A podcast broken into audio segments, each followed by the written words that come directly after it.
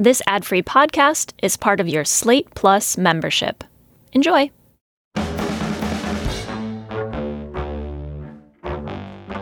Hello, and welcome to the Slate Political Gabfest.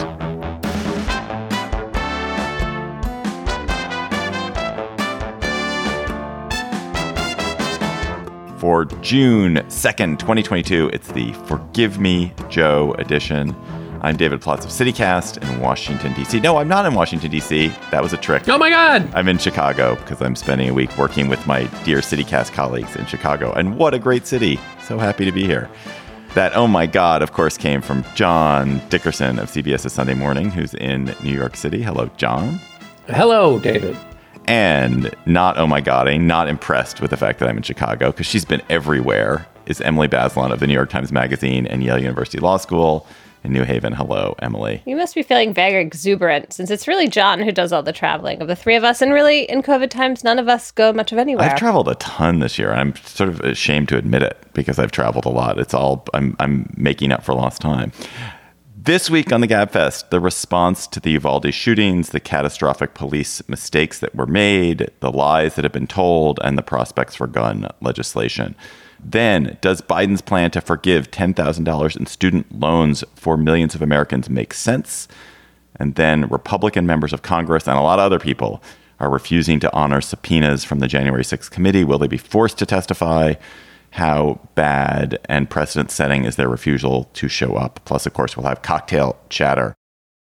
The revelations about the Uvalde massacre have brought shame on local police and compounded the tragedy as though you could compound something that was that terrible to begin with. And yet they've somehow made it worse. Different police officials have now had to walk back almost everything that was originally claimed about the police response to the shootings and a lot of what they claimed even after that in the secondary claims.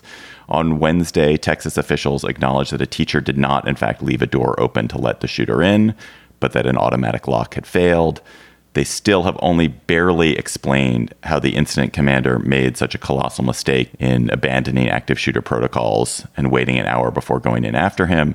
It's a tragedy layered over with catastrophic incompetence, all soaked, marinated, drowning in America's insane gun culture. So, Emily, more than a week after this tragedy, we've we've all sort of been living with it. These incredibly sad stories of funerals of the the families. Uh, upended and and destroyed by this what is sticking with you I have just been riven by this story, and I know there are so many terrible things that happen in the world, but this has really gotten to me. And one reason for it, I think, is that I feel such frustration that this 18 year old was so easily able to obtain a gun, and that we've had this string of legally authorized gun purchases that have led to mass casualties and just lead to so much gun violence in our country.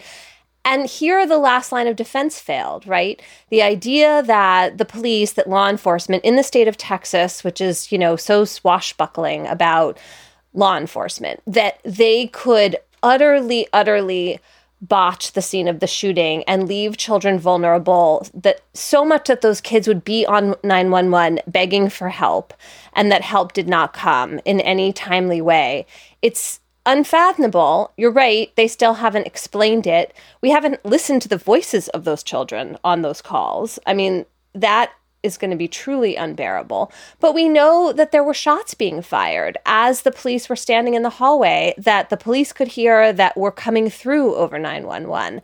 And I just can't understand it. And I can't understand how we've gotten to this pass where these were the rescuers. They were supposed to rush in. They failed, and the country still seems frozen. There's been this interesting question about should we see the photographs of the of the scene, and should that be shared? And which is a different question from should we hear the calls? And I personally think we should, probably shouldn't see the photographs. That they will inflame uh, the wrong people and and simply and not particularly do something for the for the right people.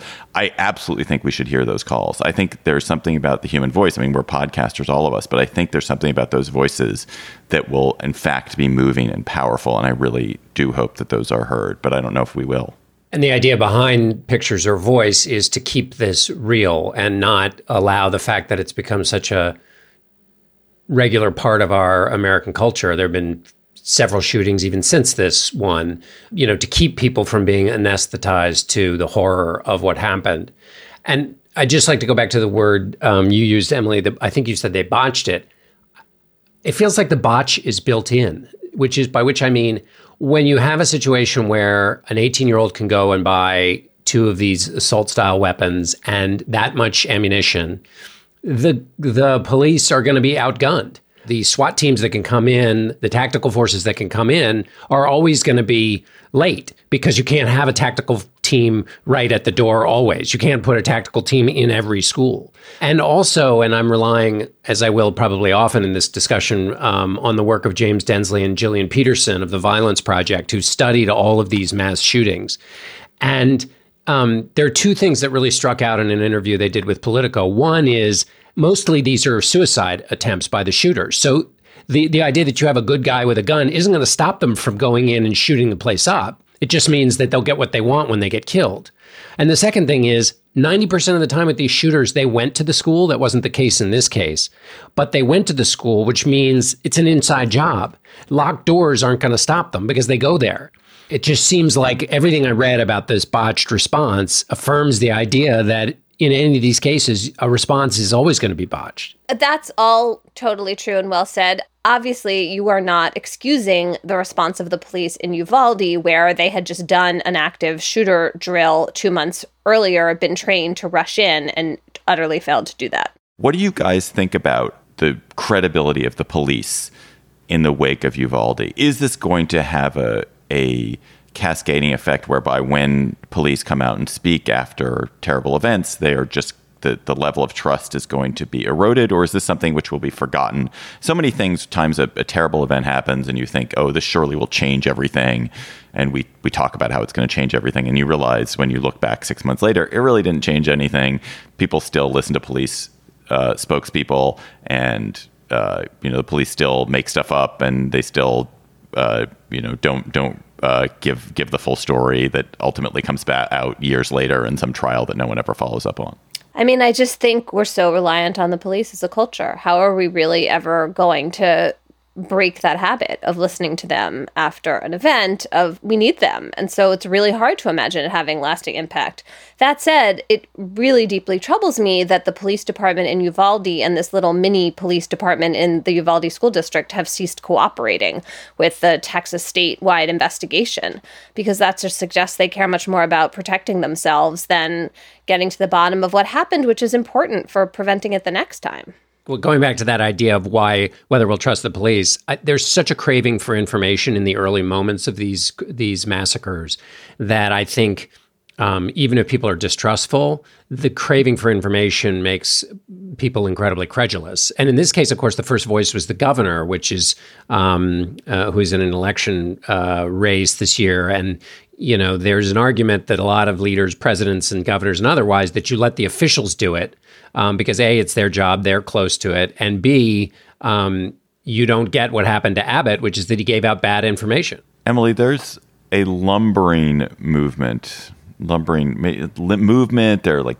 baby steps, something towards some kinds of legislation in Texas, maybe slightly stiffened red flag laws is there any reason to think this won't end the way all of this has ended in the past? The proposed law is sort of being tossed around and changed, and people talking about, oh, maybe we will get some changes even at the national level, and then ultimately failing uh, or never getting to a vote. And then the same state legislatures loosening gun restrictions in some other way a few months from now. Is there any reason to think this is different? We thought it was different at Newtown, it wasn't different. Politics are worse now in the sense that they're even more polarized. I think there's some tiny possibility of some kind of federal red flag law, which, you know, we talked about, I think, last week, is the idea of temporarily taking away guns from people where there's some kind of proceeding that they pose a danger to themselves or others. Um, I don't think that's the most effective solution by any long shot, and it's not even clear that that will pass. And it may very well just be a, a red flag nudge to the states rather than a federal law uh, with lots of due process protections. I think there's some evidence that red flag laws he- help in cases of domestic violence and abuse at the hands of guns. As we all know, there are kind of there are, there are three or four major categories of gun. There's death by suicide, in which a gun was used. There's st- street crime, um, Uh, then there's these mass shootings, and domestic violence is the fourth. Four different areas that have four different kinds of solutions. It doesn't seem like a red flag would have happened in this case. What might have happened, and again, I'm going back to the work by James Densley and Jillian Peterson, raise the age to 21. The average age of the shooters in all of these cases they've studied, average age, 18 and then to the point of legislation and mental health, one of the things they say is if you wanted to attach part of this problem, and their argument is it's got mul- there's a multiplicity of issues. Um, but if you want to go after mental health, and this is the test of the legislation being promoted by uh, Republicans who don't want to do anything about easy access to guns, and what they've suggested is hiring 500,000 psychologists to put them in schools around the country. And if you assume a salary of about $70,000 a year, that's about 35 billion a year in funding. So uh, that's the test of all of this discussion about mental health uh, responses to these shootings. Emily, one thing that has me somewhat despondent. So, gun owners are this tiny minority of Americans, and gun owners who don't want gun restrictions are a teensy tiny minority of Americans. They're extremely powerful, but they're about to get a huge Supreme Court win, right? What's that going to do? And can you just quickly explain what that is? Yeah, I mean, this is a case about a gun law in New York. The New York restriction on gun ownership is quite onerous. The Supreme Court will surely strike it down based on its evolving Second Amendment jurisprudence. The question is just how big a hole they are going to blow in state and local gun safety laws across the board. Um, I mean, they could just make it much, much harder for states to impose restrictions in the name of the Second Amendment. And what you see here is the conservative Supreme Court grabbing a hold of a part of the Bill of Rights that they really like and being super expansionist about it um, in a way that flies in the face of states. Uh, trying to, you know, make their own laws and policies within their borders. So, yes, we are anticipating that in the New York gun case, which should be decided by the end of June.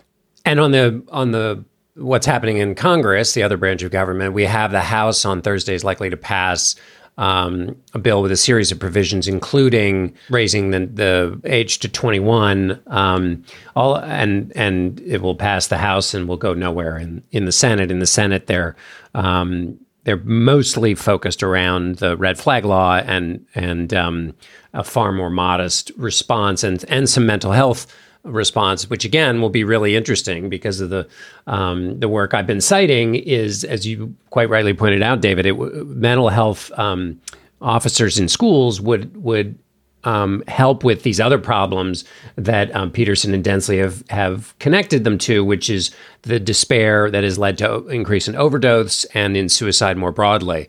Um, and so the, there is actually an epidemic of despair which channels itself um, into these 18 year old shooters.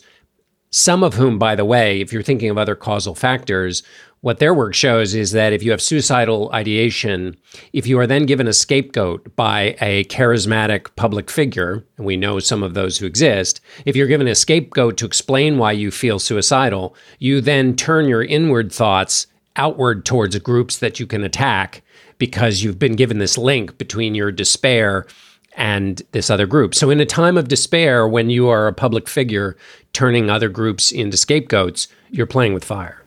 Slate Plus members, you of course get bonus segments on the Gabfest every week. Slate.com slash Gabfest Plus to become a member today. Uh, we're going to talk today about Elon Musk uh, musking. He musked this week, and the way he musked was uh, demanding that his employees at Tesla and SpaceX, his 112,000 employees at, at, Tesla and SpaceX, return to work in the office full time. Uh, no remote work allowed at Tesla and SpaceX? Is he a visionary or a monster for his requirement? President Biden plans to cancel $10,000 of federal student debt for anyone who has federal student loans and earns less than $150,000 a year. It's a procedurally finicky thing to do because income verification is going to be a little bit tricky. The IRS and the other parts of the government can't share that information so easy, so simply, but it is something that Biden can do all on his own without Congress and that's why he's probably doing it. So, John, what's the, the theory behind this move, and what would the cost to the country be if he does it, and the gain for the country? Right. Well, so there's the policy and the political. Um, So the policy theory is that if is you have so many people who are burdened by student debt um, that in a time of high inflation you can remove um, this burden, ten thousand dollars of relief um, that would be calibrated to um, those who make less than one hundred and fifty thousand dollars and three hundred thousand dollars for married couples. So that would settle the balances of about a third of the borrowers while cutting the total debt at least in half for another 20%. And that's from the Department of Education. And then the idea would be that it would um, uh, benefit uh, the, those who have not shared in prosperity and remove the, this anvil from um, uh, from future economic activity by those people. The, the arguments against um, are that uh, I mean, there are lots of them. One is that even if you target it as the Biden administration appears to be doing, you still end up um, helping people who don't need the help. Um, and then the question is, why are you forgiving this kind of loan debt? What about, say, medical loan debt, which is um, the result of accidents as opposed to a, a, free choice to decide to go to college? What about all those people who uh, attended college but never took on debt?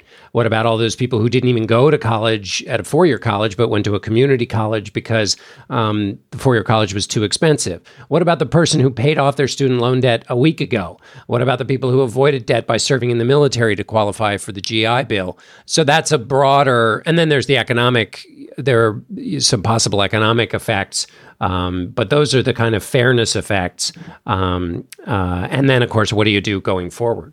Emily, why do you think so many people are irritated about it? As John started to get at, there are a lot of different constituencies that seem to feel it's either inadequate or it's too it's unfair. So it's it's being attacked from all the possible directions it can be attacked from. Right. I mean, to me, this just seems like a policy thicket and a political thicket for the reasons you both just laid out. So um, at the minute Biden came forward with this $10,000 idea, advocacy groups that have been asking for debt relief scorned it and said, you know, basically, this is not at all going to be enough of a solution. And so, this quite substantial debt relief in terms of the amount of overall money and all the fairness questions it raised that John was talking about isn't even going to satisfy the political constituency that really wants it. So Biden's going to get denounced for not doing enough.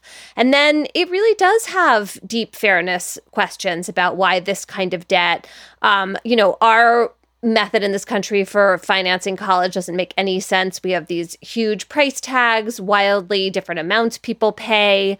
There's nothing about this uh, $10,000 cap debt relief that's going to really change that system. It also doesn't change things for the people going to college now, right? It's like debt amnesty. It doesn't necessarily apply going forward. And it's just really complicated to figure out what is a fair way to think about these exorbitant loans people have taken out in some cases um, versus like people who are more disadvantaged who didn't get to go to college in the first place. Like, what about them? Um, it just is so tricky. And then there's this other racial justice element, which is that um, Black college students take out disproportionate amounts of loan, and that is like a huge burden on them. And yet, at the same time, it's not the most disadvantaged people who are going to benefit from loan relief because those aren't the people who go to college. So I just, my God, I, I, this is one where I like really kind of pity the Biden administration. And there's also, you know, ar- arguably the income driven repayment scheme, which exists already, can be tweaked uh, and improved and changed in a way that might be more effective, certainly less politically. Uh, you know, nobody's going to run to the microphone and say, We've tweaked the income driven repayment plan. you know, that's the whole fix here, which is that to be economically, to be powerful enough to get the political benefit, which, by the way, is a difficult um, you know, it's not certain that there's a direct political benefit to be won here. Um, but anyway, it's got to be real big to wake everybody up to the beauty of it. But the bigger it gets, the stickier it becomes economically. Uh, but just one thing about the income driven repayment plan, which is that it's supposed to be that your debt gets forgiven, more of it over time. It's like up to 10% of your earnings. It does not work. It has benefited only a tiny, tiny fraction of people. There is just this horrible bureaucracy of eligibility rules. If you've ever talked to anyone who tried to get any kind of debt relief from it, you hear these awful stories. So, how are we supposed to trust it to work better? Mil- millions eligible, 32 people. 32 people in the country. I mean, it's I'm I mean, laughing. come on. It's laughing, but it's tragic. It's tragic. So that is embarrassing. But I thought, Emily, that the, the, the problem is it's not that it's a bad idea, it's it's poorly executed. So that if you Oh, improve totally. the execution. Yeah. yes, okay. but you just have to trust that they could execute it better when it's being executed clearly uh, in a failed way. Like that's a leap. But don't you feel that the, at least what Biden is doing, it is there is a whole set of people who are suddenly not going to have student debt if he if he carries it out, and there are people who the, it, it actually turns out the people who are closest to bankruptcy, who are most likely to be damaged by student debt, have relatively trivial amounts of debt. They many of them are people who didn't actually complete college. They didn't. They went to to for profit. Um, colleges and didn't complete and, and are and are weighted under what might be a trivial amount of debt to a doctor or a lawyer, but for somebody who doesn't have a college degree or hasn't made a huge amount of money, it is it is life crippling. And so to liberate some hundreds of thousands of people from that and that burden is does seem to me like a, it's a it's a pretty simple clear fix and as but as you guys say everyone else is so angry that probably whatever political benefit is gained uh, is is wiped away. But but maybe there's a, a, a gain for those number of people. And that seemed so sensible, right? I mean, when I was thinking about that part of it, okay, 90% of the people who are facing bankruptcy fall into this under $10,000 pool. I thought, like, okay, great. Let's just let all that go. Sure. And I guess the reason, I mean, just to just to touch on some of the reasons that people are critical, the the medical debt. Well, medical debt isn't, for the most part, it's not federal debt. Like the, I don't think it, it's not. It is not something that he can do with the stroke of a pen. This is federally guaranteed or federally issued debt for these students, and so Biden can actually make that that action. Until the Supreme Court stops him, at least. Go on. Right, right. Good point. You also for debt for few people in the future, you can't prospectively pay off people's debt. For people who've who've settled up their their debt, like what do you want to do? Like, do, we? You can, I don't think you can. I don't think he could arbitrarily send ten thousand dollar checks to people who happen to have completed their student loan repayments in the last year. It's a thing that he can do easily. I'm not saying that these criticisms aren't valid or that they're not deeply felt because clearly they are. It's just that it, it, he, he doesn't have a lot of options when you have a Congress that can't act. The piece that has just not been addressed at all is just it's ludicrous what's happened with higher education. It's this it's the gutting of the public funding has been gutted and and universities just continue not because they're particularly greedy, but because there aren't real controls on them just to raise costs and costs and costs. I assume that what's happened in pandemic, which is this enormous drop in the number of students enrolling in college, will have a will have a knock-on effect and ultimately college costs will have to come down because they just aren't getting enough students and they're going to have to they're going to have to do something to make it more affordable. But but university in this country is absurdly expensive. That's not going to happen. They're just going to keep like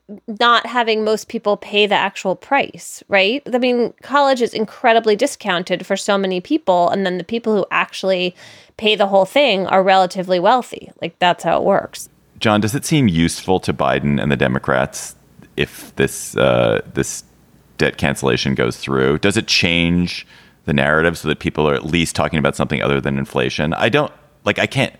I, it doesn't seem like the polls are going to be filled with voters who are suddenly hosannaing Joe Biden with gratitude. But does it change the narrative? option in a really awful drawer full of bad options.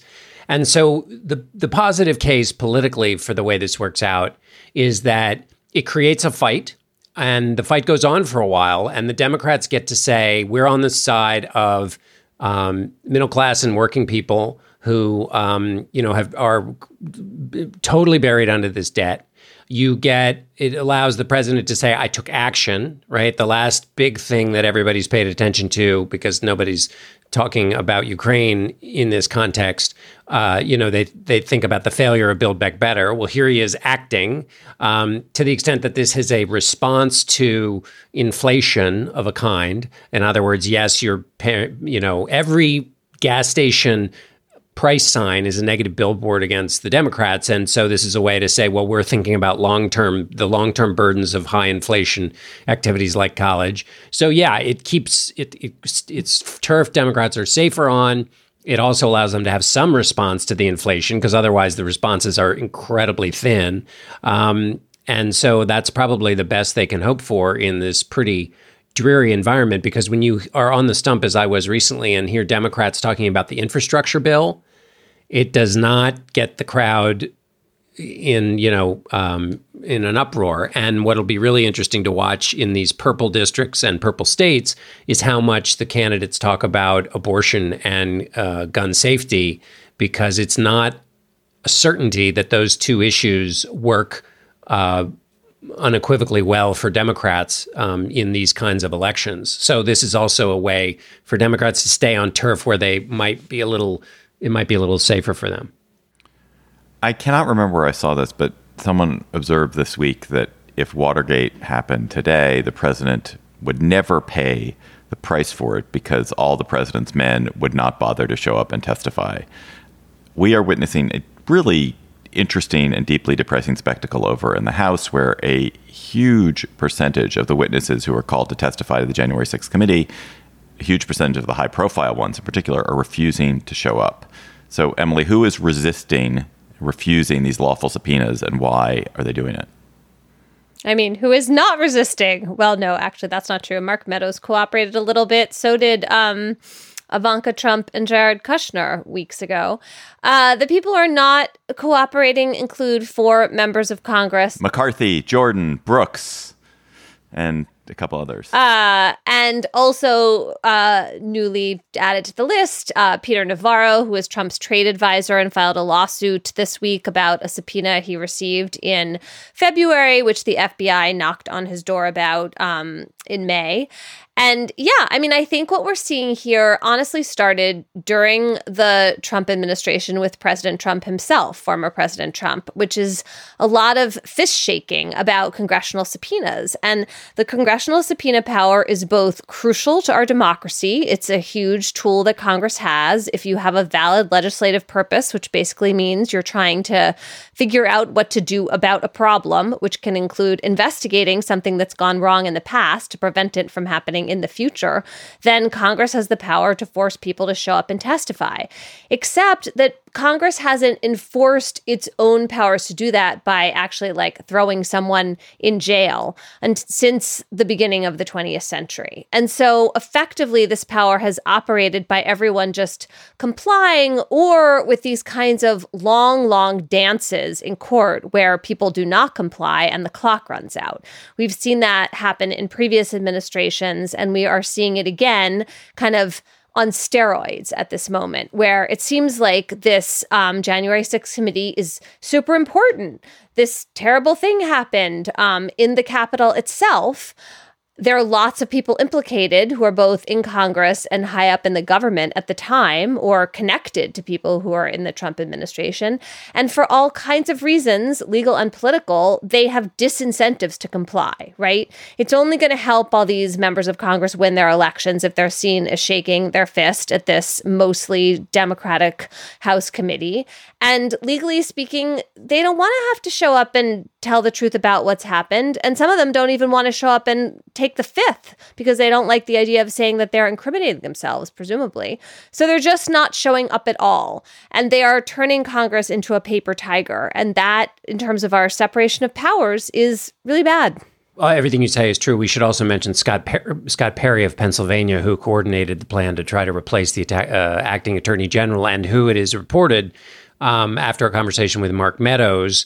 Um, Meadows burned documents in the fireplace of his office. That's one of the things that has been uh, alleged. One thing that I wonder about, him, we'll learn next week, is um, they've interviewed a thousand people in this committee, and the big fish have refused.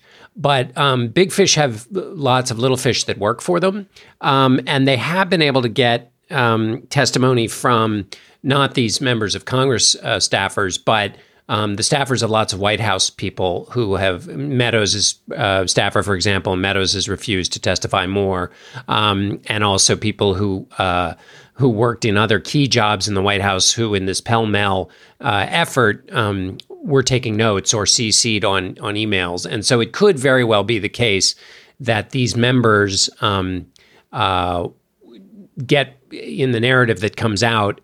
Um, their testimony would have maybe helped them spin whatever is going to come out because what comes out might be quite detailed, specific, and quite damning. Now, what you said about politics is, is, exactly right. They're hoping to turn this into a partisan fight that people think, oh, this is just, you know, two sides going after it again. It's just the same old thing, as opposed to what it is, which is the greatest threat um, uh, by the most powerful person uh, in the democracy to a central tenet of the democracy. Um, they would like it to be a fight about something else. So turning it into a legal drama um, is something people are used to, not kind of this deep threat to the functioning of our system.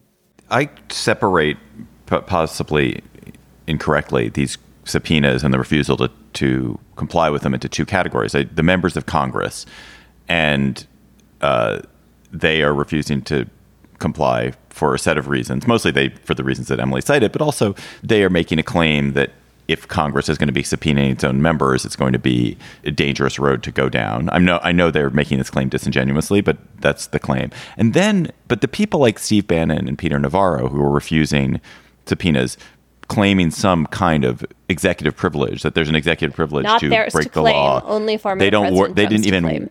Yeah, and also they didn't even weren't even working officially for Trump, and they and these were these were not.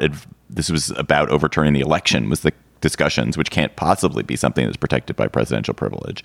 Uh, the idea that those subpoenas could not be enforced, that that we may reach a you know November and this committee gets disbanded or undone or January 1st or whenever the Congress turns over, and Steve Bannon and Peter Navarro have not been held to account for this, is incredibly threatening to the country. We already had in the Trump presidency his essential blanket refusal of Trump officials to testify under about anything that they didn't want to testify about. They just wouldn't show up to Congress, and they were never held to account. Congress was never able to compel them to do it. But now the, Trump is no longer president. These people have no. Uh, you know, plausible claim that they are protecting some sort of executive interest, and still Congress can't even act. It is shocking. Well, this is where actually the Justice Department comes in, right? Because whether Congress wants to put people in jail for contempt of Congress and do something it hasn't done for almost 100 years. I think actually more than 100 years at this point. That's one question.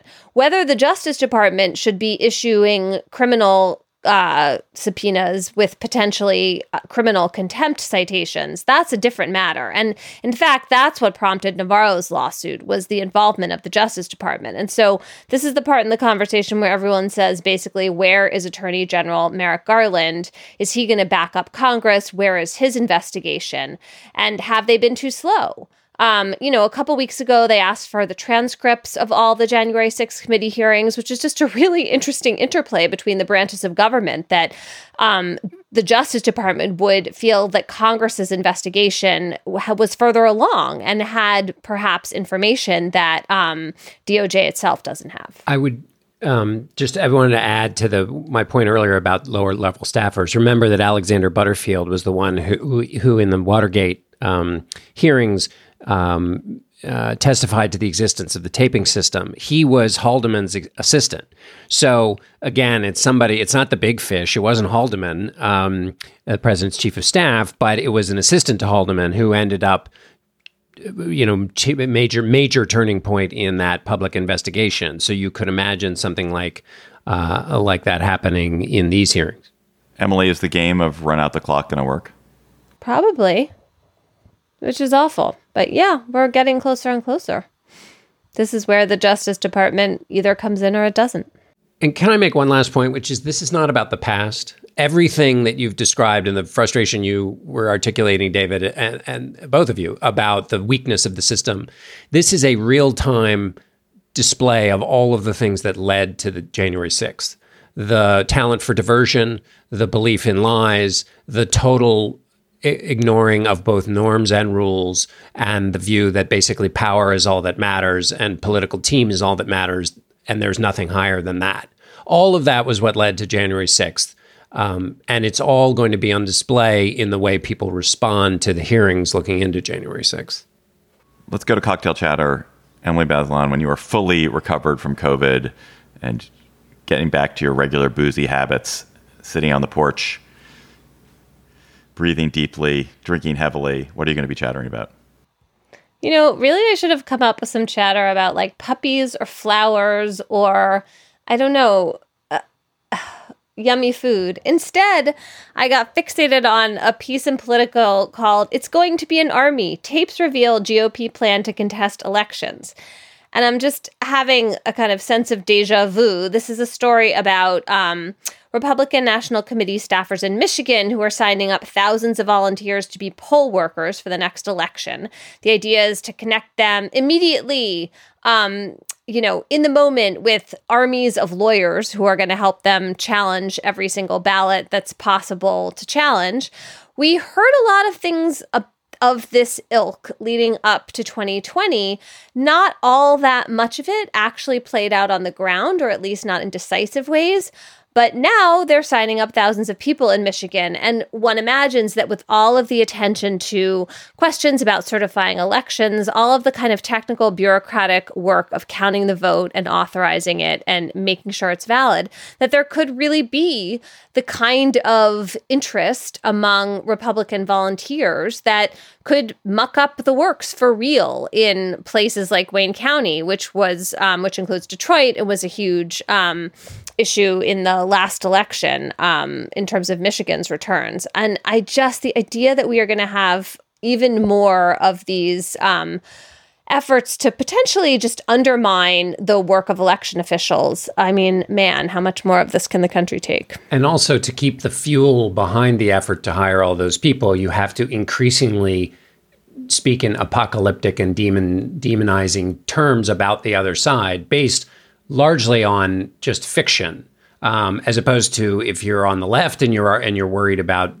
uh, in the integrity of the ballot, you can look to the pieces of legislation being passed by um, by Republicans to go to make it harder to vote or to put partisanship in the vote counting process. Um, and so I worry about the demonization that takes place to keep those armies of poll watchers going. It just keeps the fire hot. John, you can come to my cocktail party. No one will want to talk to either of us. that is not true. Everyone always wants to talk to you guys. John Dickerson, what's your chatter? Uh, I have an animal related chatter, but first one that AP analyzed the early vote in Georgia, uh, the early voting data, I should say, in Georgia after the primary, and found that 37,000 people who voted in the state's Democratic primary two years ago cast ballots in this year's Republican primary. We talked about this with respect to this crossover voting idea with respect to, to Nebraska. Strategic voting is always kind of a, a mirage, but in this case, it might have it might be happening as Democrats participate in Republican primaries to try to block Trump back um, candidates. Now, in the case of Georgia, the Trump back candidates got beaten by such a large margin. I bet there's a Wikipedia entry for a margin that's that large. I mean, losing by 52 points, you have to literally go and punch voters in the face to lose that badly. And yet, David Perdue did that. Um, so, 37,000 Democrats didn't really matter in a defeat that large, but it is interesting you get 37,000 people to do that. So that's worth watching. The other thing is that mice are f- afraid of bananas. Scientists were studying the relationship between male mice and stress, and um, it is normally induced by uh, proximity of male mice to late pregnant or lactating female mice. Why? Because male mice eat baby mice. And so, yucky yes, female mice uh, about to give birth or giving birth uh, produce a scent that keeps the male mice away so that the new babies can survive. That scent, it turns out, is very close to the scent of bananas. And the scent essentially increases the stress among the male mice and they run away. And so they found out by accident that if you bring in some banana oil into a cage of mice, that they will freak out as um, as if they're being about to be attacked. Uh, and so um, this is a this is a um, a, a long time mystery that has been solved. So wait a minute, no one ever showed a mouse a banana before? That just seems like a thing that would have happened. No, they showed uh, the mouse a motorcycle, and um, and they also uh, you give a mouse a cookie, gave a moose a, a muffin, but they didn't uh, bring a banana in. My chatter is about a excellent column by Ezra Klein in the New York Times.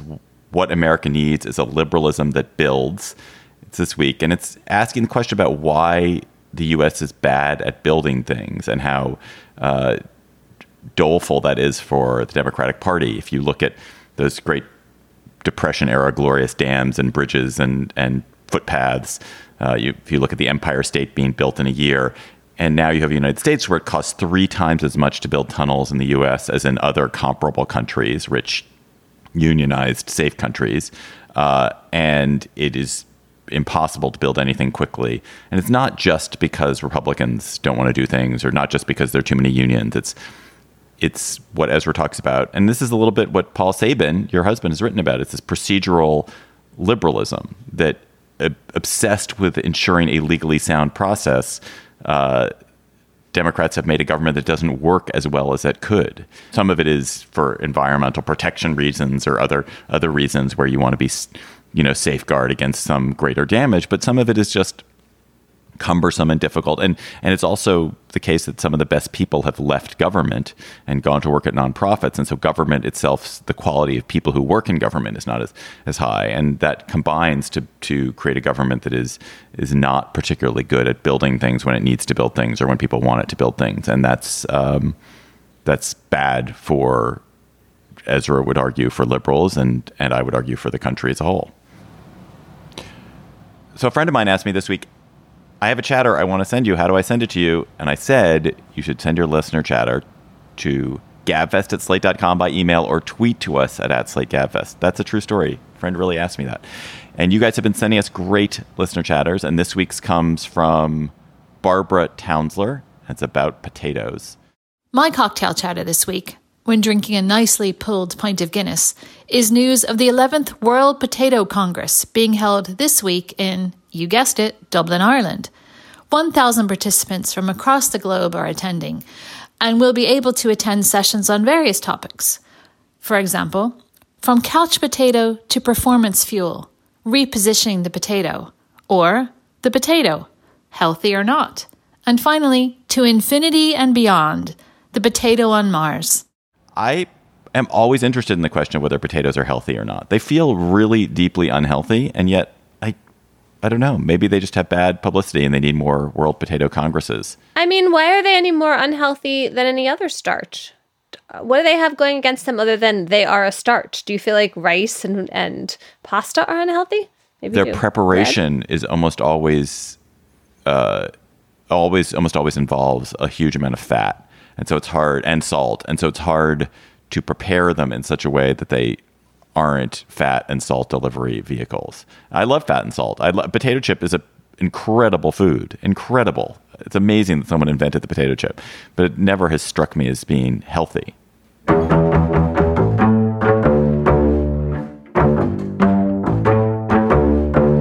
That's our show for today. The Gabfest is produced by Cheyna Roth. Our researcher this week is Grace Woodruff. Bridget will be back soon. Our theme music is by They Might Be Giants. Ben Richmond is Senior Director for Podcast Operations. Alicia Montgomery is the Executive Producer of Slate Podcasts. Please follow us on Twitter at, at SlateGabFest and tweet chatter to us there or email to us at gabfest at slate.com.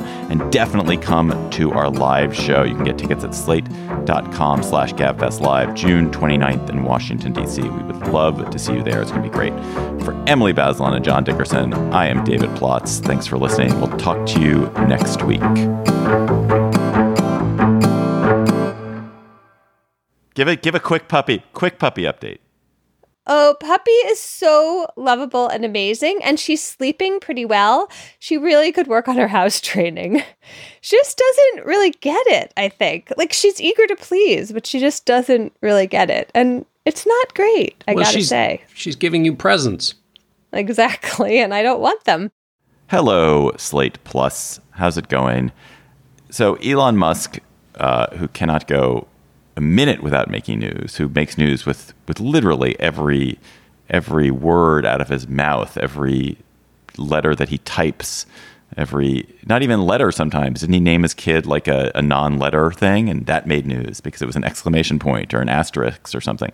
Hashtag baby. He made news by writing memos to his employees at two companies that he runs, SpaceX and Tesla, uh, Tesla has 99,000 employees, SpaceX 12,000 employees, both extremely successful companies. He demanded that his employees return to work in the office. There is no more remote work. You can rem- you can work remotely, he said, but you have to be in the office 40 hours a week.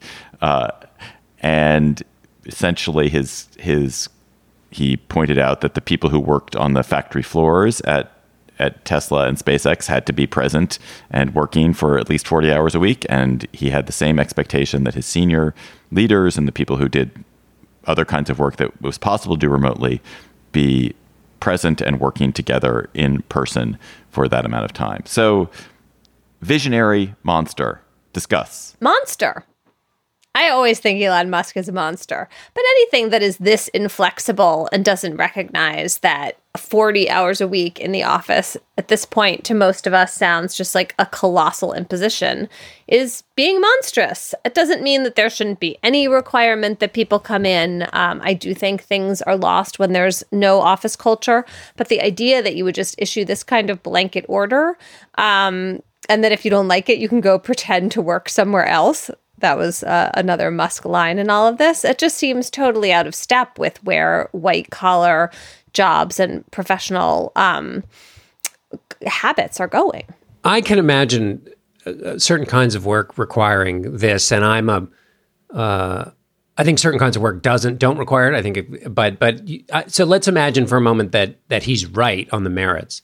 It does seem like he's made he is he's undermining his case, which is by by make because what's implicit in the way he wrote these things is basically if you have concerns about this kind of flexibility or um, you know have a case to make that you're basically bankrupt that you that um, you're just trying to shirk and get out of work which means if you do it's sort of like the beatings will stop once morale improves. Once you do come into the office it may be a benefit in terms of the kinds of work he wants but everybody's grinding their teeth about the boss who's who's written these these memos, which surely reduces the productive capacity of those people you've frog marched into the office. Most of the people who work, or many of the people who work at Tesla and SpaceX, physically make things, and to physically make things, you have to be physically present to to tighten that uh, tighten that um, bolt and to supervise that robot and and and make sure that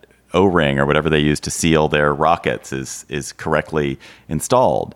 And and I think what Musk is saying is that you know if this is a this is the company that we have and we're we're built around making these objects and and because your colleagues have to be there present to do the work that they're doing you also need to be present and that your presence you may not feel that your physical presence is as valuable or as important to your work uh, as as it is for someone who's making a rocket. On the other hand, we know there are benefits from you working in person with other people, and I, as the CEO of this company, have decided that I think those physical those benefits of you being physically present and able to work with your colleagues directly in this way is overwhelmingly important, and I expect you to do it.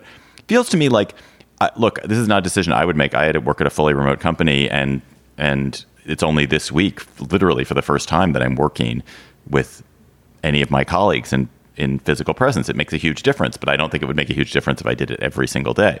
That said, let's have diversity of opinion. Let's have diversity of options. People who don't want this don't need to work at Tesla. They don't have to do it. They can criticize them for making a bad choice. But the the offices where no one is going back, or the offices where, like a lot of offices, people are saying you have to come back two days a week, and people aren't showing up, and then what do you do? And and it doesn't seem to me to be the, the worst thing in the world to have a set of places which which require physical presence, even for people who actually don't need to be physically present to do their jobs. It's it's just a set of choices, and it gives it gives more variety in workplaces, and that seems fine. David, that makes a great point. He, just why did he make it in such a snippy way? If you why kick everybody in the knees? Have you followed Elon Musk for the last decade? Does he make points in unsnippy ways? Does he do it in ways that aren't aggrandizing and assholic? Fair, fair, fair point. I also would add from the car business. I believe it's a story about um, Henry Ford, who hired a productivity expert or something to come through and look at his operations, and the guy report delivered his report, and he said, "There's a guy, you know, down the hall in this office, and he basically sits with his feet up on." Um, on the desk all day. You know, you got to get rid of that guy. And Ford said, well, he may, but um, the ideas that he comes up while his feet up are up on the desk, uh, you know, earned us $2 billion so um, he can keep his feet up on the desk all day.